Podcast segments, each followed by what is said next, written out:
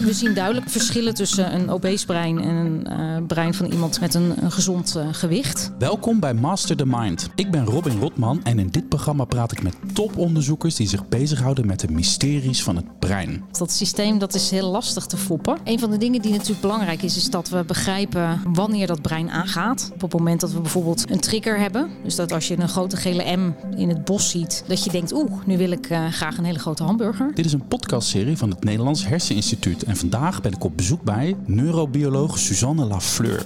Ze is hoogleraar aan de UvA en hoofd van de onderzoeksgroep Beloning en Metabolisme aan het Herseninstituut. Wat leuk dat ik hier ben. Ik ben bij jou thuis. Je was net hard aan het werk. Je was allemaal feiten en cijfers aan het verzamelen over jouw werk. Wat je weet dat ik daarna ga vragen straks. Even ter introductie. Jouw onderzoeksgroep die kijkt naar beloning en metabolisme. Help me eventjes, wat, wat is dat precies? Beloning uh, slaat eigenlijk op wat we onderzoeken. Want we zijn heel erg geïnteresseerd in uh, wat vet en suiker op het brein doen. En vet en suiker komt heel veel voor in uh, eten, wat wij als belonend kunnen ervaren.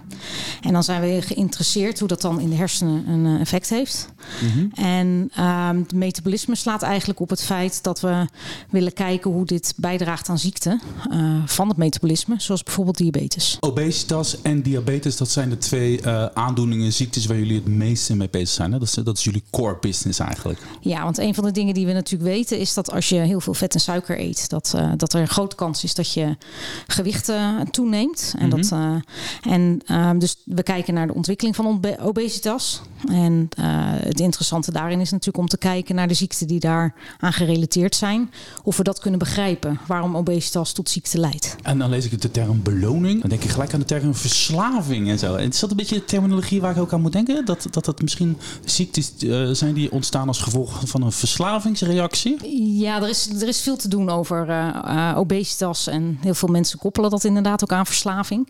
En de beloning die bijvoorbeeld voedsel geeft, um, heeft een, een, duidelijke parallel aan verslaving. Mm -hmm. in het mhm. verslavingsonderzoek zijn bepaalde gebieden in de hersenen zijn, bekend. Dat die veranderen en dat die reageren op bepaalde prikkels. En het wil nu dat ook de etenswaren eigenlijk, dus de dingen die vet en suiker bevatten, dat die ook een uh, reactie geven in diezelfde hersengebieden als wat we zien bij verslaving. Dus eigenlijk dus die belonende. Meer, meer, ja. meer. Ja dat dat, dat dat proces, hoe dat werkt in het brein. Ja, dat is eigenlijk dezelfde. Ja, het zijn dezelfde structuren die daarbij betrokken zijn. Natuurlijk zijn er heel veel verschillen. Want het is niet zo dat het één op één te vergelijken is. Maar we leren wel heel veel van wat, we, wat er onderzoek gedaan is aan verslaving. Leren we heel veel van voor obesitas. Volgens mij is het best wel een spannende onderzoeksveld. Iedereen, iedereen vindt hier wat van natuurlijk. Hè? Als jij volgens mij op feestjes en partijen komt, dan kan het niet anders dan dat, dat mensen over, over, over, over, over eten, over, over te veel eten, dik zijn. Is dat, is, merk je dat ook in de praktijk? Ja, er zijn heel veel mensen die uh, ervaringsdeskundig zijn, oh, natuurlijk. Ja. en uh, zeker als het gaat uh, over, over suiker, wat natuurlijk een hot item is tegenwoordig, in, ook in de, in de media, mm -hmm. hebben heel veel mensen daar een mening over. En koppelen mensen dat inderdaad heel vaak aan, aan verslaving. Dus dan heb je leuke discussies op partijtjes, vooral als je natuurlijk een taartje eet. het, het, leek me leuk om, deze, om dit gesprek uh, op te hangen aan een paar stellingen. Juist omdat dit thema natuurlijk vaak gedoe oplevert en misschien af en toe een beetje controversieel is. Uh, misschien raken ze soms kant nog. Ik heb geen idee. Maar laten we maar gewoon kijken en het leidt vast wel een leuk gesprek. Vind je, vind je dat oké? Okay? Ja, dat lijkt me heel leuk. Oké, okay, komt de eerste. Ik durf, ik durf bijna niet eens. Mensen die veel te dik zijn, kunnen beter naar de psycholoog dan naar de diëtist. Ja, dat is een hele interessante stelling. En daar is heel veel over te discussiëren. Omdat het natuurlijk niet een, een ja of nee uh, antwoord is. Nee, je hoeft ook niet ja of nee, nee, te zeggen. Je hoeft alleen maar te zeggen... ze moeten naar de psycholoog ja. of naar de diëtist. Ja, nee, dus dat, uh, daartoe laat ik me niet verleiden. Maar ik denk dat in, uh, dat in eerste instantie... Um, je natuurlijk wil dat mensen leren hoe ze gezond kunnen eten. Dus dat is een diëtist is natuurlijk de aangewezen keuze daarvoor. Maar we weten dat het veel complexer is dan mensen vertellen... joh, eet even wat minder. Mm-hmm. Er zitten vaak uh, bepaalde um, psychologische processen die er aan de grondslag kunnen liggen. Patronen in het patronen in, in het ja, in het, in het koppie. Ja. Die, um, die uh, eten in een bepaalde context kunnen plaatsen.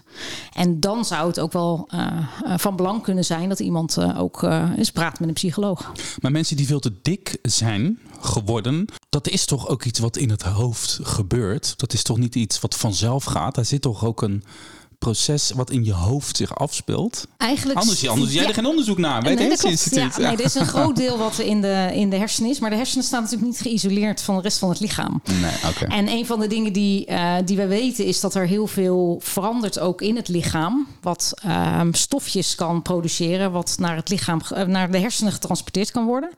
En daar een effect kunnen hebben. Dus eigenlijk is het, ehm, is het beide. Dus het is iets wat tussen de oren zit, om het zo maar eens te zeggen. Maar het is dus ook een, een fysiologisch proces wat eh, kan veranderen. En wat kan bijdragen dat het zo lastig is om van het eten af te blijven. Als, als ik te veel vet en suiker eet of te veel wijn, ben gek op wijn ook, dan, dan zie ik aan mijn lijf precies waar het terecht komt als het te veel is. Maar wat gebeurt er in mijn, in mijn hersenen als ik, als ik vet en suiker eet? Wat, wat gebeurt daar? Nou, dat beloningsgebied waar we het al eerder over gehad Mhm. hebben, die, eh, die, gaat, eh, die wordt heel vrolijk van, van vet en suiker. want je hebt merk het gebieden. al. Ik merk het, ja. ja. Je hebt namelijk gebieden in je hersenen die ehm, detecteren of je iets lekker vindt Mhm. of niet. En die het ook plaatsen in een bepaalde, kunnen plaatsen in een bepaalde context. Heb ik dit eerder gehad? Was het toen lekker? Eh, en ehm, eh, dus dat, dat is eigenlijk wat er in je, in, je, in je lijf gebeurt. Maar daarnaast gebeurt er natuurlijk in je lichaam ook wat. Want je vet en suiker komt natuurlijk via je maag in je, in je darmen terecht. Wordt opgenomen door, de, door het bloed en afgegeven aan, aan... Ja, goed, het gaat ergens opgeslagen worden. Ehm, die Bij, vet- mij, bij mij vooral, vooral rond, rond mijn heupen. Ja, dat Als bij- man van 40, ja. En er zijn ook eh, mannen waarbij het eh, keurig aan de voorkant Ja, terecht komt. oh dat is vaak wat we. Mhm. noemen het wat gevaarlijkere vet dan wat op de heupen zit. En eh, dat kan eh, stoffen uitscheiden, zoals bijvoorbeeld hormonen. En een van die hormonen is leptine. Mhm. En eh, dat kan dan de hersenen weer een signaal geven dat je eigenlijk moet stoppen met eten. Dat je genoeg vetreserves hebt. Dus er gebeurt eigenlijk van alles in jouw lijf op het moment dat je vet en suiker eet.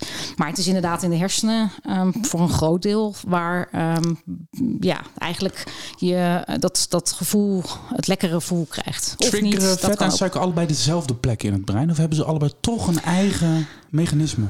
Ehm, ja, het antwoord is ja en nee. Oh jee, nou, Het is een hele ingewikkeld. Is een Ja. hele ingewikkeld, maar het is wel iets waar, we, waar mijn groep ook eh, heel erg geïnteresseerd in is om dat te beter te begrijpen. Want ehm, eh, wat we hebben gezien door het, eh, in het verleden is dat natuurlijk vet werd aangewezen als oh dat moeten we niet eten, want daar word je dik van en dan krijg je hart- en vaatziekten van. Dus in de jaren 50 zijn ze allemaal producten gaan verzinnen met weinig vet. Maar ja, toen moest er wel smaak aan zitten, dus toen werd er veel suiker aan toegevoegd. Oh en ja, vervolgens ging iedereen kreeg veel te veel suiker binnen. Nu, als je de televisie aanzet, zie je elke deskundige op het gebied van voeding iets zeggen over suiker. Nou, en een van de dingen die wij hebben laten zien in eh, ons onderzoek is dat eigenlijk de hersenen anders reageren in, in, in, in, in bepaalde gebiedjes op suiker en op vet. Maar wat vooral eh, interessant is, is dat de combinatie van vet en suiker een bepaalde reactie geeft. Als jij alles zo goed weet over vet en suiker, heeft dat effect op de manier waarop je zelf met jouw voedingspatroon omgaat? Eh, Of soms, de- ja, soms. ik kan me voorstellen Ja. dat, het, dat, je, Ja. dat het irritanter wordt als je het beter snapt. Of misschien ook wordt het makkelijker om bepaalde keuzes te maken. Ik heb geen idee eigenlijk. Nee, het is niet makkelijker om bepaalde keuzes te maken. Dat kost net zoveel moeite als eh, van andere mensen. Mhm. Eh, het enige is, is dat je af en toe als je naar je eigen datasets kijkt en de resultaten van proefjes die we doen, dan eh, wil het nog wel eens helpen om, om iets te laten staan en iets gezonder te eten. Als we even teruggaan naar die stelling, hè, de psycholoog of de diëtist. Is het misschien niet een, jij zegt de wisselwerking, dan moet je ze misschien allebei erbij halen. Ja, ik denk dat het dat als we gaan kijken naar wat er aangeboden wordt aan hulp bij eh, obesitas, dat het goed is om ook te realiseren dat het dus meerdere factoren eh, een rol spelen. En dat er dus meerdere hulpverleners eh, een, een rol zouden Een, kunnen een, spelen in een wat holistischere aanpak Ja. zeggen we dan tegenwoordig. Hè? Zeker. Ja. Zullen we de volgende stelling doen? De obesitas en diabetes-epidemieën zijn gevaarlijker dan de corona-epidemie. Ja, dat is ook een hele, hele mooie, mooie stelling. Corona kennen we heel goed. Ja, inmiddels wel, helaas. Te, te Eh, goed misschien wel. Ja, nou ja, het is natuurlijk een heel acuut, ehm, een acute ziekte. Kunnen we spreken van een obesitas-epidemie en van een diabetes-epidemie überhaupt? Ja, daar we- jij dat ja. als een epidemie? Ja, dat zijn zeker epidemieën. Als we eens. kijken naar de aantallen mensen in Nederland die bijvoorbeeld obesitas hebben en of diabetes. En we weten bijvoorbeeld, eh, wat is het, eh, iets van 13 of 14 procent van de Nederlandse bevolking heeft ernstig eh, overgewicht, wat we obesitas noemen. Dat is gewoon een ziekte. En dat is eigenlijk gewoon een, een verandering. Ja, het is eigenlijk een ziekte die Dat mogen we als een ziekte beschouwen. Ja, ik denk dat, dat je wel kunt zeggen dat echte obesitas als een ziekte beschouwd beschouwd kan worden. Ik denk dat overgewicht, dus eigenlijk de mensen die net wat meer kilo's meedragen, eigenlijk in het voorportaal daarvan zitten. Ja. Maar ook dus wel aandacht eh, eh, verdienen. Dus, eh, en ongeveer de helft van de Nederlanders kampt met te veel kilo's. Als we kijken naar wat een gezond gewicht zou moeten zijn. Dus daarin kunnen we echt wel spreken van een epidemie. Zeker als het dus doorgaat zoals het nu is. En diabetes ook eigenlijk. Ja, en diabetes. 1 op de 12 eh, mensen op dit moment hebben diabetes in Nederland. En dat is. eh, 1 en op de 12 denken- hebben het. Ja. Dat, is een, dat is een miljoen of zo. Iets meer dan een miljoen, iets van 1,1. Ja, dus het, ehm, dus en, en we denken ook dat er nog heel veel mensen niet, eh, niet gevonden zijn. Die dus eigenlijk rondlopen met eh, diabetes, eh, Maar die geen benul. en Die maar nog geen benul hebben. Omdat eigenlijk pas later, het is natuurlijk een soort sluipende ziekte. Mhm. Ehm, omdat je pas later merkt dat er echt iets, iets gaande is in je lijf. Dus de, de, de tekenen komen pas later boven water. Ehm, En hoe is dat door de jaren heen zich ontwikkeld? Hoe heeft dat zich ontwikkeld door de jaren heen? Ehm, nou, het is volgens mij ook de laatste twintig eh, jaar is het gewoon verdubbeld, die aantallen. Als ik het, eh, als ik het goed heb. Dus het gaat, eh, ja, zit, er zit, we zitten in de, in, in de lift, net als de rest van, van de wereld, om het zo maar eens te zeggen. Maar we weten allemaal wat voor urgentie we allemaal voelen als het gaat. Ja, het is zomaar zo, zo plat als een dubbeltje wat ik nou vraag. ja, Hè? Maar we, toch wil ik hem wel voorleggen. De urgentie die wij met z'n allen ervaren en voelen. En als het over corona gaat, die voel ik niet echt op die manier als het gaat over deze twee. Sluipmoordende epidemie. Ik zet hem lekker stevig neer, maar Ja. ik kan me wel voorstellen dat jij als deskundige wel denkt van ja, maar dat is echt wel een punt hoor. Die Ja, ik, urgentie ik, ontbreekt wel een beetje. Ja, die urgentie zou er zeker moeten komen, omdat het eh, op de lange termijn natuurlijk een heleboel eh, problemen eh, meebrengt. Hogere zorg- zorgkosten, meer chronische ziekten, ook meer sterfte. Ehm, echter, het, het, de vergelijking met corona en het maakt het lastig, omdat bij corona je natuurlijk ziek wordt binnen een dag of vijf. Je krijgt hoge koorts, je komt op bed te liggen. eh, je komt wel of niet op een intensive care terecht. Het is besmettelijk ook nog. Het is dus besmettelijk. Zo liefelijk Ja, natuurlijk. Ja. En eh, diabetes ontstaat natuurlijk veel eerder voor dan dat je er iets van merkt. En het is ook niet zo dat je eh, direct je er heel slecht bij voelt. Ehm, En dat is, dat, is, dat is iets wat natuurlijk heel. Dat is hetzelfde als bij hart- en vaatziekten. Is dat je erg lang duurt voordat je complicaties ontwikkelt. En dan is het eigenlijk al veel te laat. maar zou je willen dat de minister van Volksgezondheid af en toe ook een nummer maakt van, eh, weet ik veel, suikertax of, of, of maatregelen die diabetes kunnen tegengaan? Of dat verzekeraars een beetje getriggerd worden om het aantrekkelijker te maken om aan je lifestyle te werken? Of weet ik het? Is dat iets waar jij van denkt van ja, zou ik helemaal niet zo gek vinden? Nee, ik denk dat het zeker eh, hoog op de agenda zou moeten staan van, eh, van, eh, van onze nieuwe regering eh, die gevormd wordt. Ik denk ook wel dat er steeds meer geluiden komen uit verschillende hoeken dat we hier iets aan moeten doen. Daar heeft corona natuurlijk ook eh, aan bijgedragen. Omdat eh, levensstijl natuurlijk heel vaak naar voren is gebracht als iets wat belangrijk is voor, voor de corona tegengaan. Ehm, en ik denk ook dat daarin, we hadden het al eerder over die holistische benadering. Ik denk dat dat ook ontzettend belangrijk is als het gaat om het, het vechten tegen diabetes en, en obesitas. Is dat er meer komt kijken dan alleen maar een, een, een suikertax. Ik, ik vond het belangrijk om deze stelling erbij te doen om even aan te geven hoe belangrijk jouw werk eigenlijk is, indirect. Dus eh, ik ben blij dat ik hier zit en dat je dit allemaal vertelt. Zullen we de derde stelling doen? Dik worden zit in onze natuur. Ja, dat is eigenlijk wel een eh, stelling die eh, heel belangrijk is om te bespreken eigenlijk. Want ehm, het zit zeker in onze natuur. Want een van de dingen die eh, van belang is voor overleven... is dat we eh, goed en voldoende eten. Als we niet eten, dan gaan we dood. En dus ons eh, hele eh, brein is ontwikkeld. En ons, eh, ook ons lichaam is eigenlijk door de evolutie... hebben we gewoon ehm, eh, verschillende systemen... die zorgen dat we genoeg eten binnenhalen. En dat was natuurlijk vroeger heel belangrijk. Dus we zijn zo bedraad in ons brein dat er constant signaaltjes komen. Eet. Ja, dus er zijn ook verschillende binnen. situaties. Ja, er zijn ja. verschillende systemen in onze hersenen. Dus we kunnen bijvoorbeeld een gen uitschakelen ergens.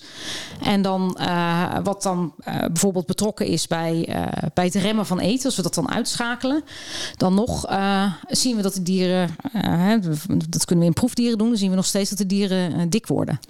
Ik zeg ook altijd tegen mijn studenten dat ehm, het veel makkelijker is om een muizenmodel te maken voor obesitas dan voor anorexia Omdat er namelijk zoveel uh, genen betrokken zijn bij, uh, bij het, het, stimuleren van eten. En eigenlijk best wel weinig bij het, uh, bij het stoppen van eten. Maar dat is gewoon simpelweg omdat er een evolutionair nut is van het binnenharken van, van, van, eten, van vet en suiker. Dat, dat, dat dat belangrijk is geweest voor de overleving van de soort. Dus de gedachte is eigenlijk dat, dat je grotere periodes van, van minder voedsel moet kunnen doorstaan.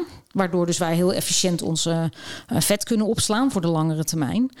Uh, echter leven we nu in een situatie waarin we gewoon om, om de hoek gewoon eten kunnen kopen. Nooit eigenlijk altijd eten om ons heen hebben. We hoeven er eigenlijk nooit wat voor te doen om te eten. Dus we hoeven niet meer echt te werken om ons eten binnen te krijgen. En dat is iets wat, wat je bijvoorbeeld ook uh, ziet in wat ze doen in, in, in dierentuinen met dieren. Dat ze het eten gaan verstoppen.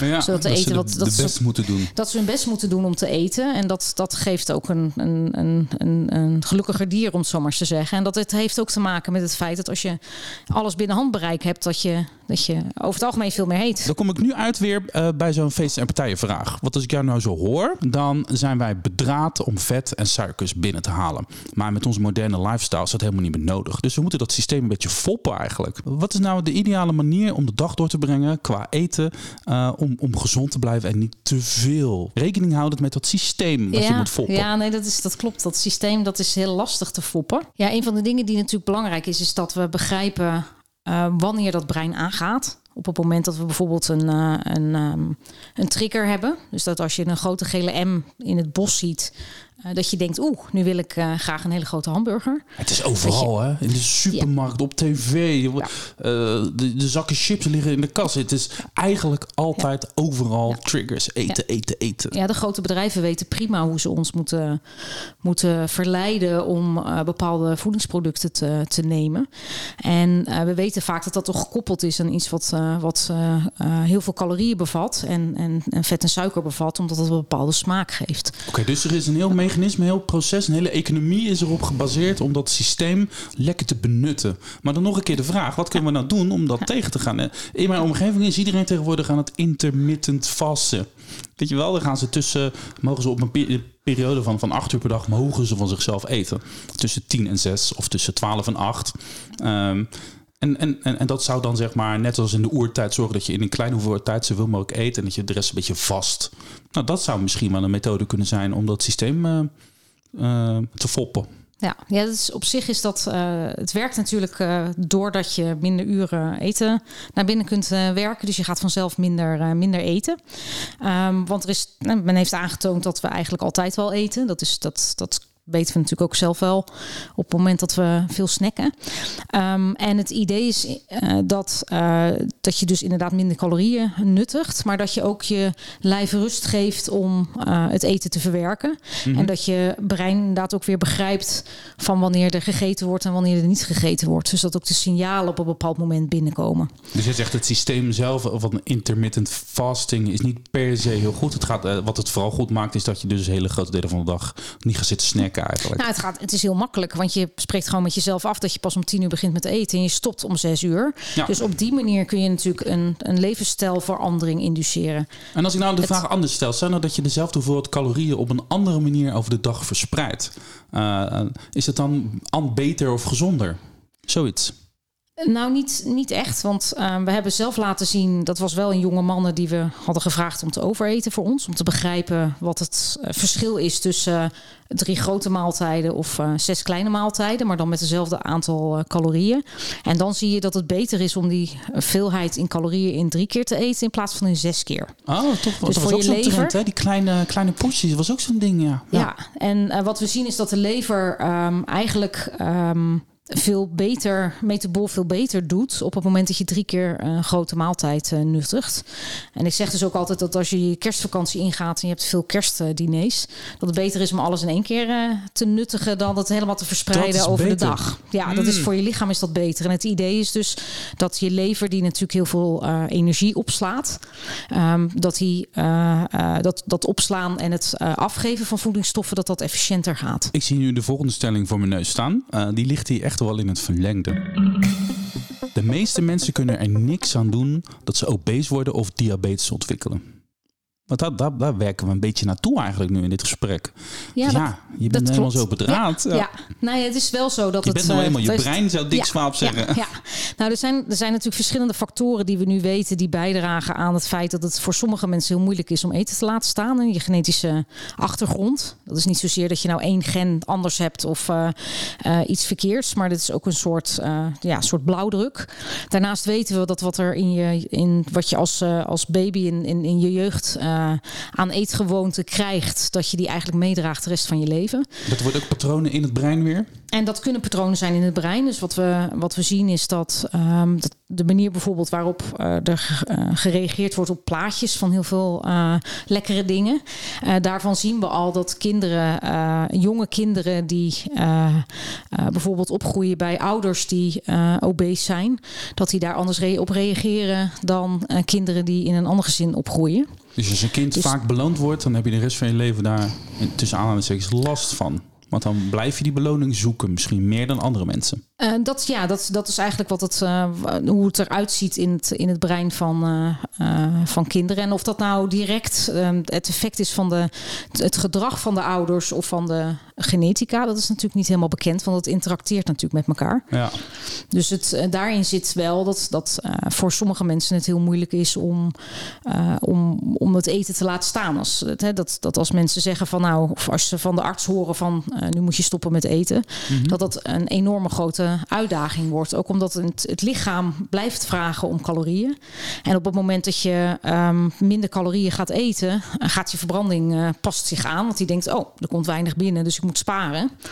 Waardoor het ook weer moeilijker wordt om het vol te houden om, eh, om, om af te vallen. Ja, Als jij nou de, de, de hersenen gaat onderzoeken van mensen, alleen maar naar de hersenen kijkt, verder niks eh, bekijkt, zou je dan plekken kunnen vinden waar, waaruit jij kan opmaken, dit zal wel een dikke persoon zijn geweest? Of zijn nog steeds? Weet je wel, maar kan je het zien in het brein? Ja, dus we zien duidelijk veran- veranderingen tussen eh, verschillen tussen een obese brein en een eh, brein van iemand met, eh, met een, een gezond gewicht. Wauw. Of we nou echt iemand in een scanner kunnen leggen om te kijken of iemand obese is, dat lijkt me wat lastig. Omdat, nou ja, we hadden het al over verslaving. Ja. Ehm, er zijn heel veel effecten die we zien die vergelijkbaar zijn ook met mensen die een verslaving hebben. En dat is niet een één op één natuurlijk iets wat, het, eh, wat hetzelfde is. Iemand die verslaafd is, hoeft niet, eh, geen overgewicht te hebben en andersom. Ehm, maar we zien duidelijke veranderingen in de hersenen optreden. Ja. En dat zijn dan gebieden die anders, die groter worden, die groeien of die...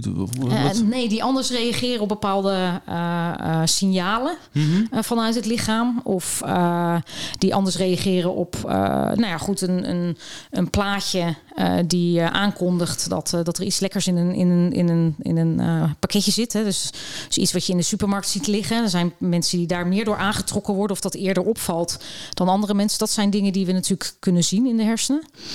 En ehm, en ja, er zijn fysiologische processen waarvan we weten dat die anders zijn bij obese mensen. Dus sommige mensen die, hebben, die zijn nou eenmaal, die zitten anders in elkaar in het brein. En die moeten dan misschien echt even wat harder werken. Om, da, om, die, om, om weerstand te bieden eigenlijk aan Ja. al die verleidingen. Ja, dat klopt. Het goede nieuws is wel dat we, als je kijkt naar ehm, sommige obese, eh, of extreme obesitas, wordt eh, behandeld met, eh, met een, bijvoorbeeld een operatie. Waarbij er een het soort omlegroute wordt gemaakt voor de maag. Ehm, daarbij zien we dat als, als we die mensen na drie jaar, en dan moeten ze natuurlijk wel over een lange periode succesvol afgevallen zijn, dan zien we ook dat het brein weer verandert. Dus er Ah. zijn eh, bijvoorbeeld het, ehm, het systeem, het dopaminesysteem, wat heel belangrijk is voor belonende waarden van bijvoorbeeld voedsel. Dat systeem dat verandert wel op het moment dat mensen afgevallen zijn. Ah, dus het is, niet, het is langzaam, want we zien het niet direct na de operatie, we zien het pas na drie jaar.